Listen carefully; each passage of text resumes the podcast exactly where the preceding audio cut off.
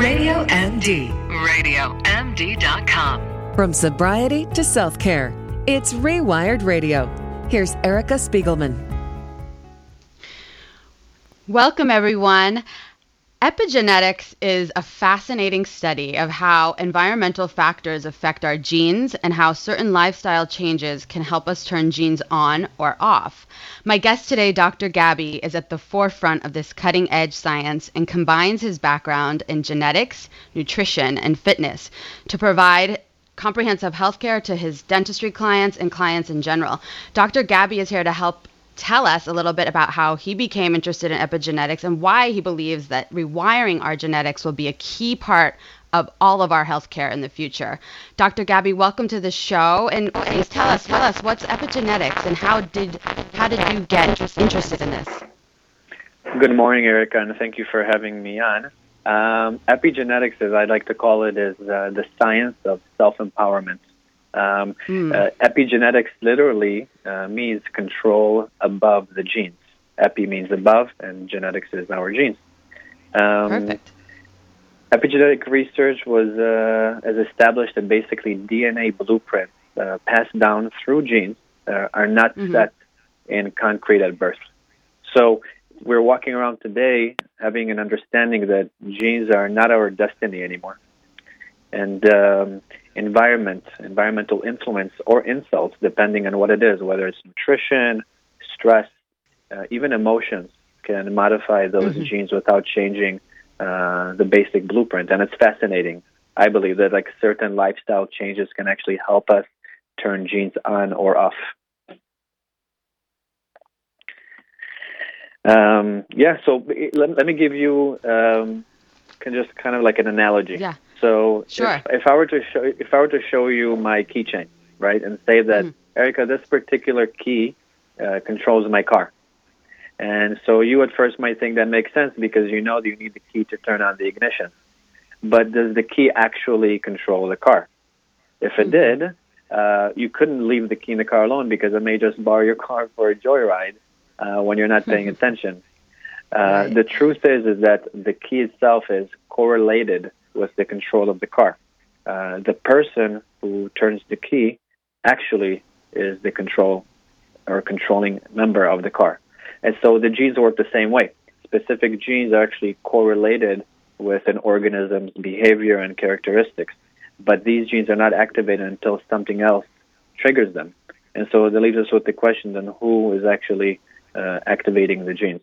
And it's this new mechanism that was realized about 5 to 10 years ago that really shattered a lot of our beliefs about the nature of life, and that a cell's physiology and behavior is actually controlled by the physical and energetic environment and not by just the genes themselves. So interesting. And so, like you're saying, it's kind of nature versus nurture, but what about the emotional health that you have, your awareness of your emotional intelligence? Like, isn't it good for people to understand that they have to have healthy relationships and a healthy relationship with themselves and self-care and that kind of thing too? It's a great question. I'm really glad you brought that up because the way I also got into the field of epigenetics was through one individual that I met. His name is actually Dr. Donnie Epstein. He's a world-renowned chiropractor practicing out of Denver, and I, on occasion, would go there and get treatments from him. Donnie practices a type of non-traditional chiropractic that's called NSA, which stands for Network Spinal Analysis, which is a non-traditional form of chiropractics with the basic premise that our physical ailments are secondary to our basic challenge in processing our emotions. Whether it could be the inner and outer environment. So I remember hearing Donnie talk about epigenetics. He was saying that 80% of our genetic expression is actually regulated by the energetic fields between people, right? So the people that are in our energetic field, in our energetic team, even the team you are with right now at Radio MD or the team in my dental and medical practice, even the people that are a part of our culture, anybody, they can determine also which genes are turned on or off. And I remember just that really set me on a quest of learning more about epigenetics. and integrating it into my own practice. Yeah, it's so interesting, and it makes total sense. And also, just in general, how stress affects, you know, obviously environmental stress, relationship stress, work stress, just stress in general in life. I think what you're saying too, it's really great to learn how to regulate that and learn how to deal with it and have the tools, or tools or just whatever you need to deal with that daily, so that you're cells and genes and you know, your body in general doesn't turn into something like where it's creating toxicity within yourself. Definitely. It's, you know, it's what we do on a daily basis that can turn our genes on or off. It's well known that just by even you getting on an airplane, okay, you will turn certain genes on or off than you would by just sitting at home. So why does that happen? Well, because there are these regulator molecules that bind to our DNA in certain spots, and they will have the genes transcribed into proteins or not. And so they turn the genes on or off. And it's very important, because now this whole idea of the environment can influence your genetic expression. Well, that's extremely interesting, that these regulatory genes can be passed also from one generation to another. And we didn't even know that up to 5 years ago. So evolution is truly happening in front of our eyes by environmental effects, like you said, by smoking, drinking, stress, all that.